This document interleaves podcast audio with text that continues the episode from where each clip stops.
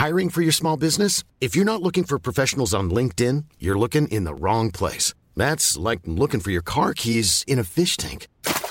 LinkedIn helps you hire professionals you can't find anywhere else, even those who aren't actively searching for a new job but might be open to the perfect role. In a given month, over 70% of LinkedIn users don't even visit other leading job sites. So start looking in the right place. With LinkedIn, you can hire professionals like a professional. Post your free job on linkedin.com slash people today. Burrow is a furniture company known for timeless design and thoughtful construction and free shipping. And that extends to their outdoor collection. Their outdoor furniture is built to withstand the elements, featuring rust-proof stainless steel hardware, weather-ready teak, and quick-dry foam cushions. For Memorial Day, get 15% off your Burrow purchase at burrow.com slash ACAST and up to 25% off outdoor. That's up to 25% off outdoor furniture at burrow.com slash ACAST. There's never been a faster or easier way to start your weight loss journey than with PlushCare. PlushCare accepts most insurance plans and gives you online access to board-certified physicians who can prescribe FDA-approved weight loss medications like Wegovy and Zepbound for those who qualify. Take charge of your health and speak with a board-certified physician about a weight loss plan that's right for you. Get started today at plushcare.com slash weight loss. That's plushcare.com slash weight loss. plushcare.com slash weight loss. Elevate now. At the moment, I'm 180. I'm at 180 dollars. I'll be quite down. That's fine, I reckon. And I'll be one.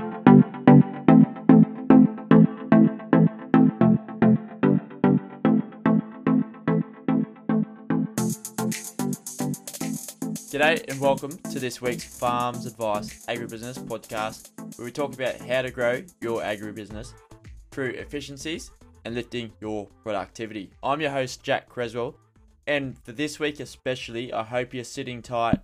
A lot of the listeners are probably within lockdown across Australia, uh, but we're pretty heavy here with Dubbo having quite a lot of cases, so we're stuck out on farm and just going in for the essentials, which is also a really good aspect of working within agriculture. We do have that aspect of lots of land that we can cover, um, and we're not locked up in a little box like some may be. So, hope you're doing well and keeping occupied inside or outside, wherever you may be.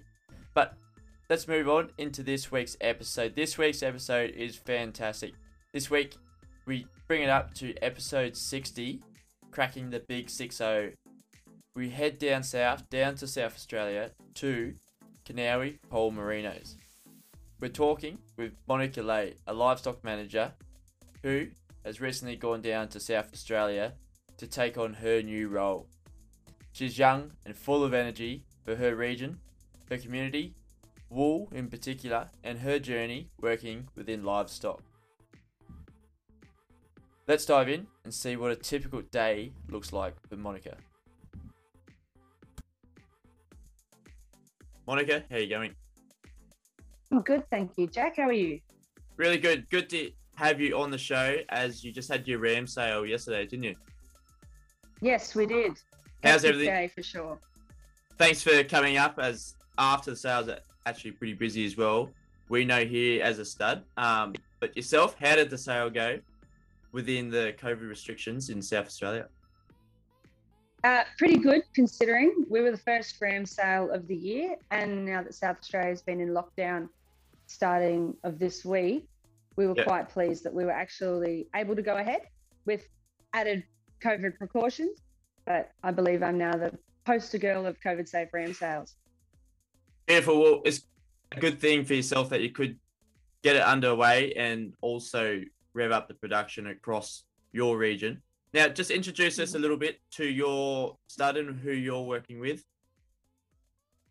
So I'm the livestock manager of Kanowie, which is a poll merino stud and also a commercial mixed livestock and cropping enterprise in the upper southeast of South Australia. So we're actually one of the longest poll merino studs continuously running across the country. We were established right. in 1914. Um, poles were very unheard of in 1914, but um, we have been doing it for over 107 years. So we're quite proud of that history behind us. And, uh, and we also have a, a poll commercial sheep flock and also Angus cattle here. Yeah, great stuff. So before we get down to agribusiness, the business side of things, can you tell us a bit about Mhm. what your background is and how it landed you here in your current role? Yep, no worries. So I actually grew up on a dairy farm in the Kiewa Valley, just out of Albury Wodonga in northeast Victoria. And I always thought I was going to be a dairy farmer until I realized that waking up at 3 a.m. every day of the week did not suit me one bit. So I put myself into Bachelor of Agricultural Science at Charles Sturt in Wagga Yep.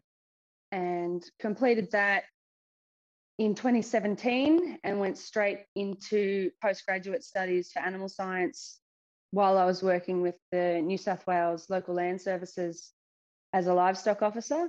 And that was where I thought I wanted to be, working in a government type role, assisting producers to be sustainable and achieve their production goals. But it wasn't enough time on farm for me. Yeah. So I left the department and I was a very young station manager at 24 years old in the Riverina, managing a cattle and goat station just out of Narrandera there. Yeah. And upon upon leaving there, I had just completed my wool classing certificate and wanted to return to working to sheep. So jumped the border and moved to South Australia for an amazing opportunity to be a stud manager. Beautiful. And where are you actually from? Are you from South Australia or No, I'm from from New South Wales? Kiewa. I'm from Kiewa in northeast Victoria, so halfway between Albury and Falls Creek. you're right? So you're jumping across all the states to chase your tail and landing yourself as a livestock manager. Yes, I've worked. I've worked everywhere up to Narrabri in New South Wales, working in cotton. I've worked in grains and dairy, sheep, cattle, horticulture, trees, everything. And now I'm jumped the border into South Australia. The first time I actually came to South Australia was when I came to check out the farm that I currently manage. So, bit of a How did- trip for me. How did you get pulled across all the way to South Australia from New South Wales? headhunting. Yep. um, my my employer um, was really looking for someone exactly like me. Yeah. He tried to have a working system where the managers were of his age and everything, and it just wasn't working out. He wanted someone young, highly educated, and motivated to take it on. As he, he's retiring age and doesn't Yeah. have any children on farm, so he wanted someone who would be able to take on in the absence of his children. So, yep. Yeah, well, I bet that's a very similar story to a lot of people out there. Did it worry you at all the huge gap, like literally in the distance from home or from where you're currently situated in New South Wales? Or it didn't worry you at all? Not, no, no, not terribly much. So, um, from where I am in South Australia back home, it's I can I can get home in a day. Um, not with state border closures and everything like that, but it's it's an 800 kilometer drive, which most most country people just said, oh, that's just a short trip into town. So, no, it's not it's not too much. My parents haven't been able to really visit much more than a week or so since I moved here almost two years ago. Yep. And um, and I'm a bit isolated in that, like where I moved here. I, di- I didn't know anyone in South Australia, so it's very hard to make friends or meet young people. So a lot of my friends are over the age of 45, and and we get, and I'm probably young enough to be their daughter, but they invite me over for dinner and we all have great fun. So it's a very welcoming rural agricultural community around here that it doesn't particularly matter if you're not a local and you're introduced into the area and it doesn't matter what your age is. So long as you are passionate about what you do and you're kind, you're accepted in. So yeah. Yeah, I think that goes to show like Aussie ag down to the T. Whatever your region, like if you're a young person moving in or even an older person moving in, you're going to be accepted, and it's a pretty, like it's a good way to bond with others and just to see what the neighbours doing as well, isn't it? Yeah, yeah. Everyone just wants to build you up. And all my neighbors attended the ram sale we had yesterday as well, which was Yep. good to see I haven't seen them in quite a while with seeding and lambing and everything going on. But it was all very good that they were able to attend and check out the day for sure. Beautiful. Well, great to see you've really got your foot on the ground with starting off in your government role, but seeing that you needed to get your hands a bit dirtier. Um, what would you see like that create a really good basis for you moving into this role? Definitely. My time working with the local land services in New South Wales was invaluable. It able it connected me to just a range of farming systems that I was otherwise not exposed to. And I was working hand in hand with land care groups and other farming groups and sheep producer groups and things like that. That I just was able to spitball mm. ideas around. Everyone had a different experience. And as I was working there in the height of the New South Wales drought, we had a lot of discussions in the two sheep groups I ran in Corowa and a bit more north of there in the Murray district of sheep producer groups where there was producers who'd experienced drought since the 60s and then there was others who this was their first drought and it was what have we learned and how can we sort of learn from each other as a farming community to help get through this this trying time yeah it's great to see that you can bounce off others just to see how they've done it for yourself as a first starter on farm mm-hmm. um, as mm-hmm. such, and seeing how you can take different elements from others going through the drought. Great to see. For yourself, what does a day look like as a livestock manager at Kanowie?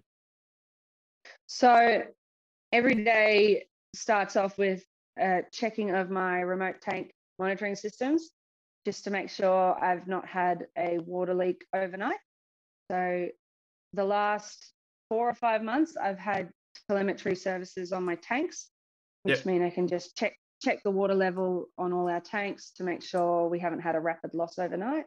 So I check those first up, and then I have a meeting with the rest of my farm staff, and we go across the plan for today and make sure that all stock are fed and watered, especially if where we are in South Australia, we get wild coastal weather that usually comes in about lunchtime, particularly during winter. So all stock movements are done before lunch. And if there's any adverse weather coming in the afternoon, we make sure we batten down the hatches and things like that. But I have I have a one farmhand who works full time with me, and then I have contractors who come and go doing cropping and mechanical things as well. So my farmhand and I, we do 99% of all fencing and everything like that as well. So we just continually make lists of jobs that needs to be done as we are doing other things. That makes sense. So we've just finished weaning. We weaned all our lambs, which was a tight schedule we had to get done before we had our ram sale. We finished weaning a week ago. Next week I've got to take bulls out and then from a week from Monday we're shearing for a week again. So everything's got to be done in a set period of time. Otherwise, we're overbooked and got 10 things going on at once. Yeah. See, the theme of like using your communication effectively, a toolbox meeting each day, how how much does that help you set out your day, but is even to get your tasks done on time as a farm? So it's handy to have everyone up to speed every morning. Like I'll at in the afternoon, we'll have a recap saying, all right, this is the plan for tomorrow. And so these are the things that need to get done priority wise. Yep. Obviously, priorities can change throughout the day. Something could happen that needs great attention, like a busted water pipe or something like that. But the toolbox meetings are very helpful to get staff up to speed so they know what is expected of them that day and if there's anything else that needs shuffling around that they had originally prioritized for them.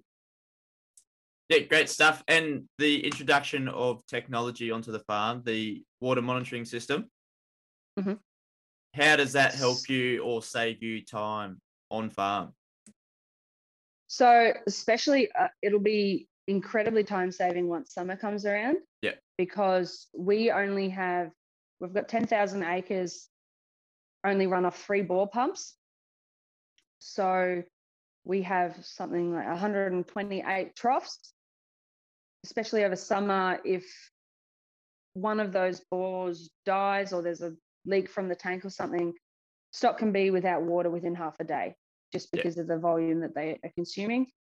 So having a notification that the tank is less than 40% volume or something like that means I get there before airlocks happen, before stock are out of water, and I know it's happening then and there. And it doesn't take a two or three hour in the morning, particularly in summer, to make sure all the tanks are up and running and there's pressure on the lines.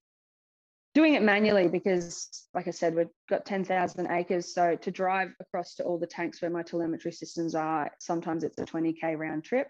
Yeah. Through paddocks. So it's very time consuming for sure. Yeah, absolutely. And be able to see what's going on from the office or wherever you are is really beneficial as well. Who's cleaning these 120 so troughs mm. for you?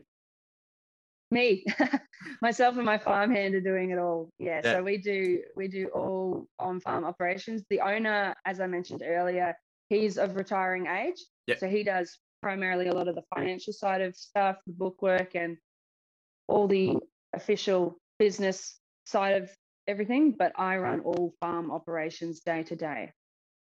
Yeah, great stuff. And liaising with him, how important is it to know for yourself as a livestock manager the financial situation, or like, do you know much about that area of the business?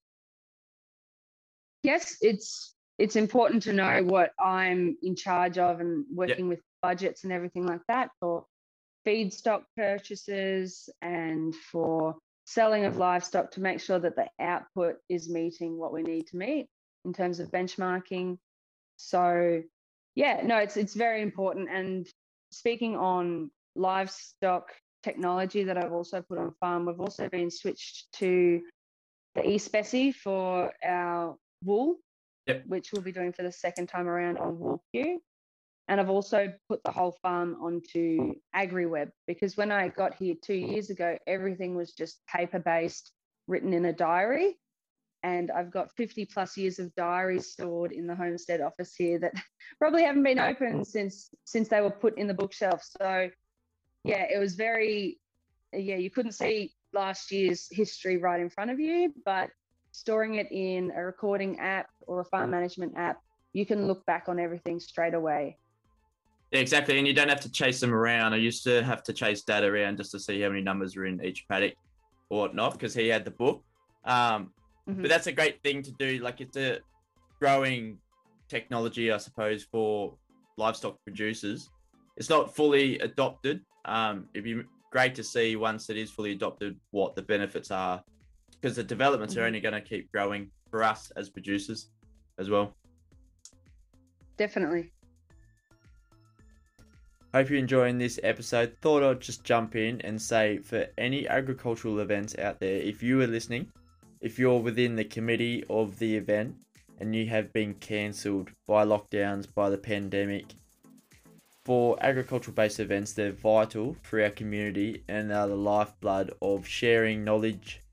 And they're on the front line of new pieces of technology, but also techniques. So if I can help you reach a new audience and also your existing audience across the airwaves of the Farms Advice podcast, I'd love to help out. If you could email through to hello at farmsadvice.com.au, we'll lend a helping hand to connect with your audience.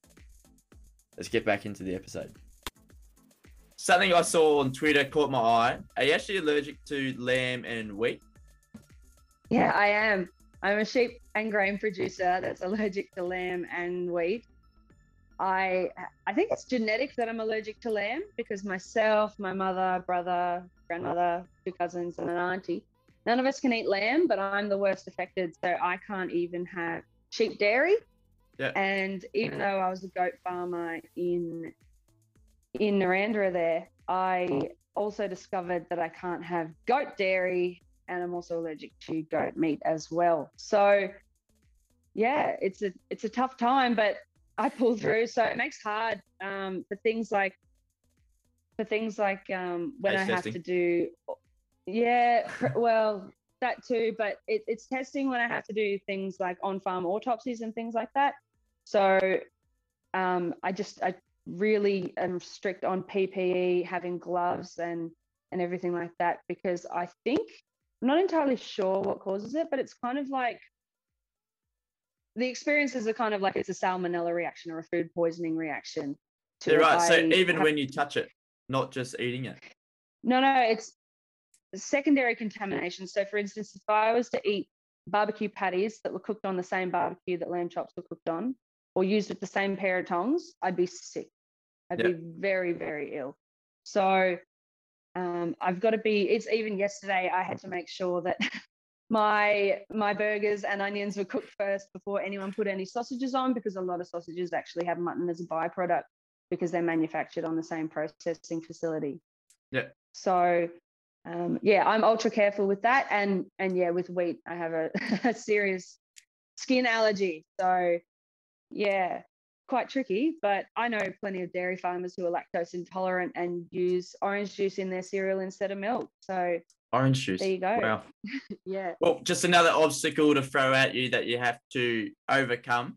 But moving on, what do you think your biggest challenges are apart from being allergic to lamb and wheat in the industry throughout your various different roles?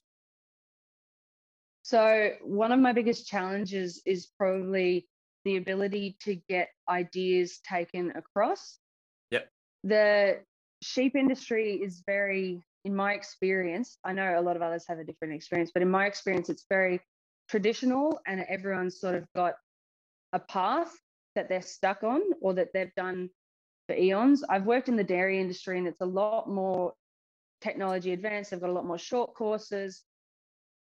Dairy farmers and their and their children or their staff are routinely doing pasture grazing courses and everything on top of that. But the sheep industry and also the grazing beef industry, for the last five or six years that I've been fully involved in both of them, I haven't actually come across the same level of short school training that the dairy industry have.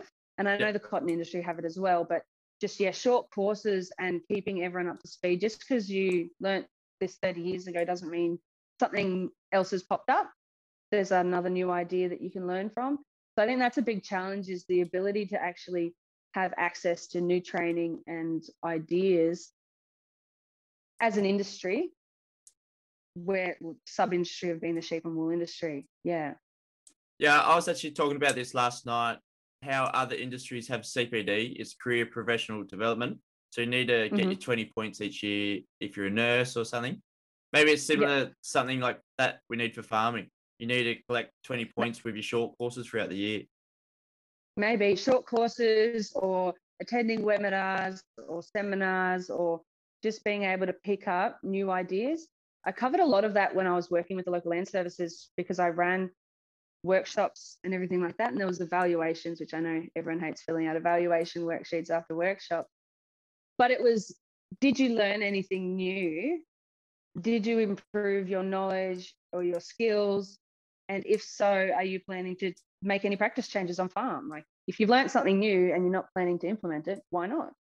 Yeah. So yeah, and finding the barriers between that. But maybe, maybe I think you're right. Having maybe KPI, KPIs throughout yeah. the agricultural industry, particularly livestock production on farm, make everyone grow better as an industry.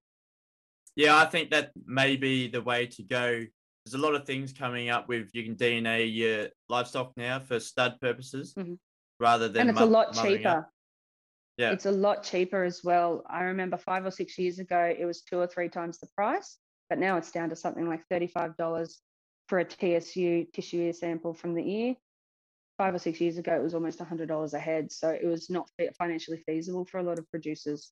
Yeah, and the more adoption sure. that happens there, the cheaper it is going to get because they're allowed to reduce the costs because more are coming in. Mm-hmm. But looking mm-hmm. back on your introduction to Kanowie, um, Poll Merinos, what have you introduced anything there that has like technology wise? So we started putting in EID ear tags in our stud born lambs yep. last year at lamb marking.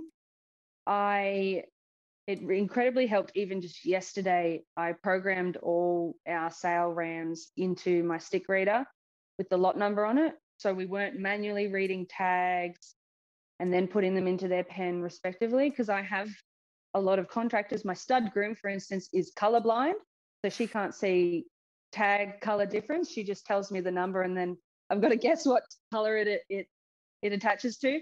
So programming them all into a stick reader was way more efficient yep. than last year's than last year's ram sale when we had the livestock agents wrangling a ram, reading out his tag number. I had to scroll through the catalogue and find out what lot number he was. So no, definitely for sure. And in the future, I'm planning on getting uh, better livestock handling facility with like a sheep handler that can have the full reading and weighing and everything like that in there. But the ear tags are a, a good start at the moment because once they're in the stud born lambs over seven years, all the stud born animals will have them on farm. And even in our commercial flock, we are fully self replacing. We don't buy in any ewes.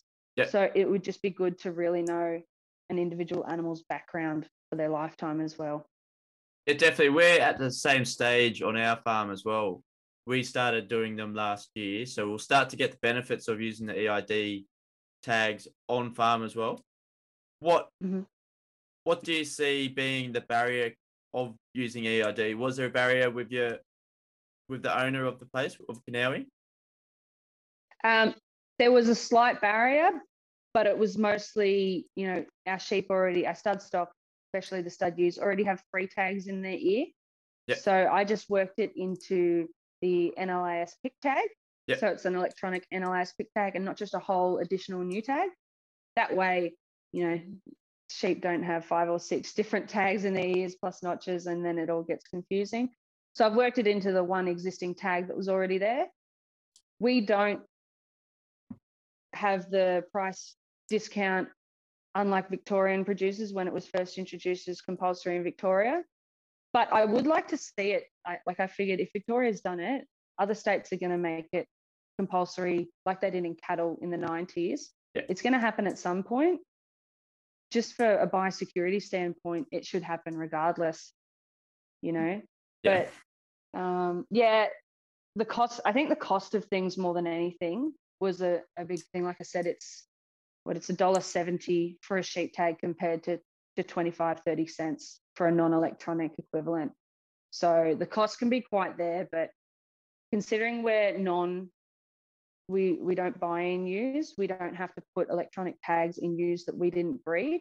So we only put the tags in our stud born lambs and at the moment, maybe next year, I might put them in all our commercial lambs too, or at least just the commercial ewe lambs because we don't retain wethers. Yep. So then I can trace as a percentage wise the amount of ewes that we are keeping that are born in the commercial side to see if we've got enough retained or if you know if they're born in the stud are they remaining in the stud or are they stud born lambs that are being joined as commercial breeders as two year olds so even just seeing that would be good. But as I said, with our with our multiple tag system in the ears, the owner was actually mentioning to me a couple of days ago that when he took over from his father in 1997, I think, there was no sheep tags. Everything was just ear notched. And I don't know how anyone can draft on an ear notch when it's at the back of the ear or even even sheep running towards you fast enough in the dark shed how are you meant to pick who's who really. So yeah, so we have our PIC tag, like I said, electronic PIC tag, and then we've got a family colored tag, which all yep. of our ewes have, which help us visually identify what their sire was at birth. So that information can all be stored on the electronic tag when we get there, but um, I just need those systems in place and probably sheep handling facilities a bit updated, and then we'll get there. Yeah, well, it does remove a lot of the human error as farmers, we do make errors here and there, but like it is pretty annoying if you let one go into the wrong mob and you have to bring them back in, even when it's just in the yards. Um, it can save you that time, and also times time is money when we're farming, as labour is the biggest cost currently. Definitely, for sure, labour saving is one of the biggest things for electronic IDs in sheep, in cattle, in whatever. If it just helps you individually identify an animal instead of manually reading tags or walking around a pen trying to find the one with a black tag in a in a mob of white tags or whatever it just saves you a whole heap of stress. Yeah totally. And i just had Ceres Tag david smith the ceo come on on a previous episode And a lot of Mm. the value is hidden behind what actually the tag is, other than just reading it. There's a lot of value that you can get from using EID tags to start to digitize what your like your data on farm as well. Definitely. And like I said, how we've got the farm put onto AgriWebb now, they have just recently released an individual animal management aspect to that app, which Yep. came out in May, I think. So more farm management apps updating the ability to have the individual animal management on an app-based situation, not on a web-based formula. Uh, there's a lot of programs that are web-based only, but to be able to have it in your phone or on your iPad when you're in the paddock and you can look up your individual animal data while you're there looking at them, big help. Huge thing in the industry to have. Yeah, definitely. And moving on, as a young person working within agriculture, where do you see connecting consumers to what the products are within like you're a poll merino, so you're a wool producer as well. Do you see that there Mhm. could be a connection from fashion to connect wool to the consumer? Say like your wool is turned into a garment, a fitness garment. Would you like to see that sort of connection happen down the line? Definitely for sure. Well, most of our wool is actually turned into athleisure gear. So it would be good to have individual traceability. I think you've had it on the podcast before, maybe with Emma Turner, how she talked about QR codes scanning on individual document, uh, individual garments, Yep. and it traces you back to the farm that that wool came from. I know there's a lot of that in men's Italian suit fashion as well. Um, like MJ Bale, they have the individual suits lined up to the individual bale of wool that that suit came from. But having it on a broader scale for less high end garments would be a great idea. Like I know at the moment I'm wearing nine different items of merino based clothing and and even yesterday everyone was complimenting me on my mask which was a merino wool mask so Oh, really? I was, yeah, I um buy merino everything where possible, which I think um, more people should do. It's an environmentally conscious decision to steer away from fast fashion. So Yeah, and it's a natural I def- fiber. natural fiber, biodegradable, moisture wicking, you know, easy care and everything like that. And it lasts a lot longer than five dollar cotton, or not even cotton, but polyester version of things. And it keeps you warm when you need to be warm, and it keeps you cool when you need to be cool. Yeah, definitely. Where'd you get the face mask for a selfless plug for anyone if the if the COVID nineteen continues? Yeah, from Merino Country. So they're an Australian business Yeah. that produce merino based or athleisure gear, thermal socks, and also underwear. So they have boxes and sports crops and everything like that. And they're a great business to have go to. And yeah, face masks and just everything. It's incredibly soft fabric, very well made. And I'm really happy about my mask. And I bought another one this week as well, considering the South Australia lockdown was the longest one so far. We're what in our fifth or sixth day of lockdown total since COVID, but um, you never know. Might need a backup. So yeah, definitely for sure. That's it. Well, beautiful. Good to see that you're so interested in what it's like. And I actually came across you on Twitter, so you're quite vocal on there and bit of an advocate for what you're doing. I'm Uh, yeah, I make I make a lot. People tell me I make a lot of noise on Twitter. I don't know if that's a good or a or a bad thing, or if I'm taking it as a compliment. But I think I like to start conversations, and I think that's what needs to happen a lot of the time is asking questions and just seeing other people's experience on things. One of the best places to do it on Twitter because ag Twitter is just huge.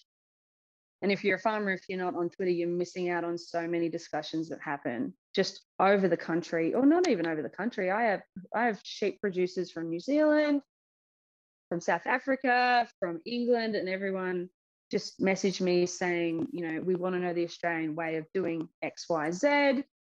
What's your experience with this? And I even have other stud breeders message me saying, do you know of any research on, you know, six monthly shearing for lamb survival or something like that? So it's great place for advice and for resources and just for conversations, particularly in agriculture.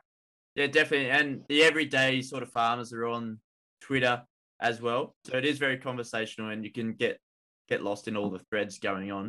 It's great to see that you're vocal for the industry as well. But for any like stigmas associated to working within agriculture as a young female working as a livestock manager, it's quite a good role to be in. What would you like to debunk anything out there that people would associate for your role and yourself? I would like to debunk, I don't know if I'll be able to, but I'd like to debunk that just because we're young, or anyone, just because someone's young, just because someone's small, just because someone might not have grown up on a farm, just because someone hasn't spent 50 years in the one industry, doesn't mean that their experience and their opinions aren't valid and that they aren't capable of doing something that they're passionate about.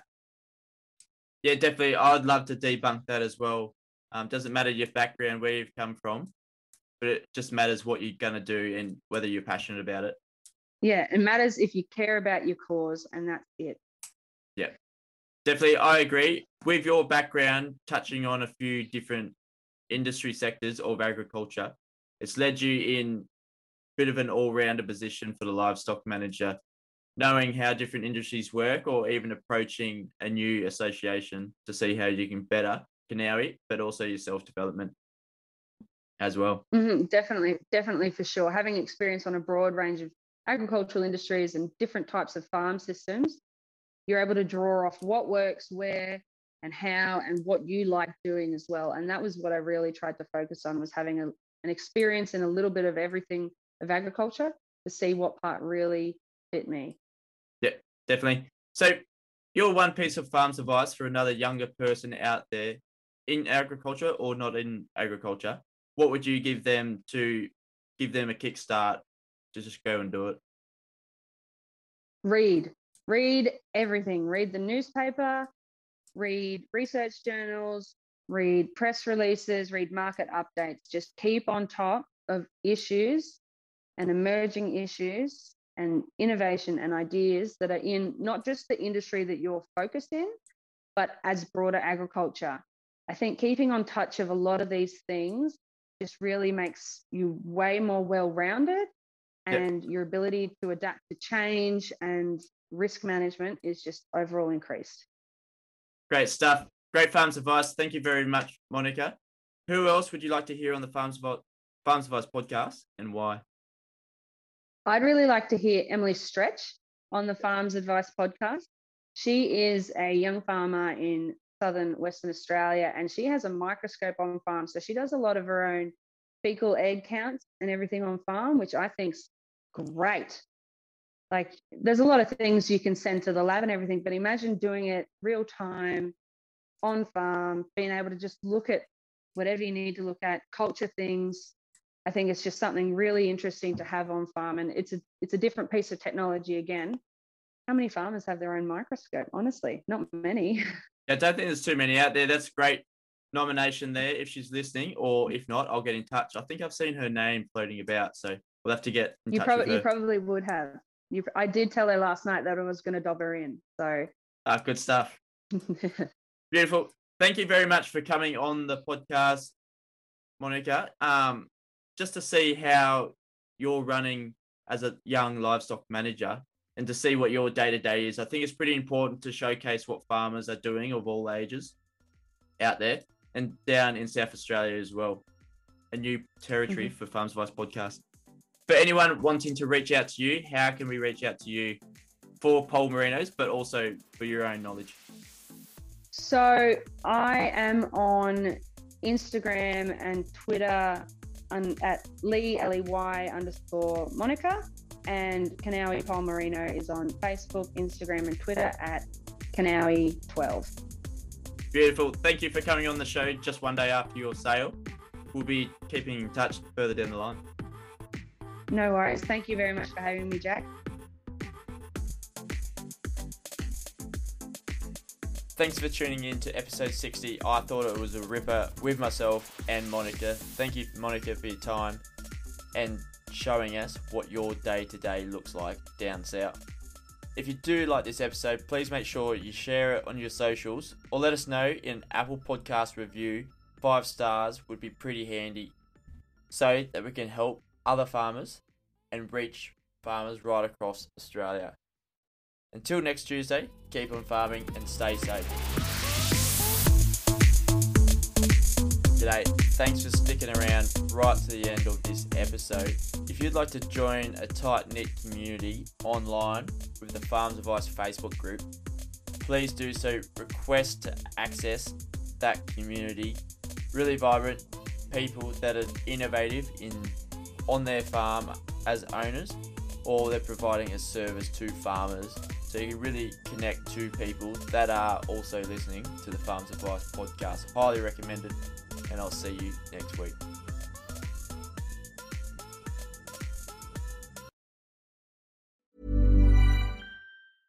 Imagine the softest sheets you've ever felt. Now imagine them getting even softer over time. That's what you'll feel with Bowl and Branch's organic cotton sheets. In a recent customer survey, 96% replied that Bowl and Branch sheets get softer with every wash. Start getting your best night's sleep in these sheets that get softer and softer for years to come. Try their sheets with a 30-night guarantee. Plus, get 15% off your first order at bowlandbranch.com. Code BUTTERY. Exclusions apply. See site for details. Hi, I'm Daniel, founder of Pretty Litter. Cats and cat owners deserve better than any old-fashioned litter. That's why I teamed up with scientists and veterinarians to create Pretty Litter. Its innovative crystal formula has superior odor control and weighs up to 80% less than clay litter. Pretty Litter even monitors health by changing colors to help detect early signs of potential illness. It's the world's smartest kitty litter. Go to prettylitter.com and use code ACAST for 20% off your first order and a free cat toy. Terms and conditions apply. See site for details. Hey, it's Paige DeSorbo from Giggly Squad. High quality fashion without the price tag? Say hello to Quince. I'm snagging high end essentials like cozy cashmere sweaters, sleek leather jackets, fine jewelry, and so much more. With Quince being 50 to 80% less than similar brands. And they partner with factories that prioritize safe, ethical, and responsible manufacturing. I love that. Luxury quality within reach. Go to quince.com slash style to get free shipping and 365 day returns on your next order. Quince.com slash style.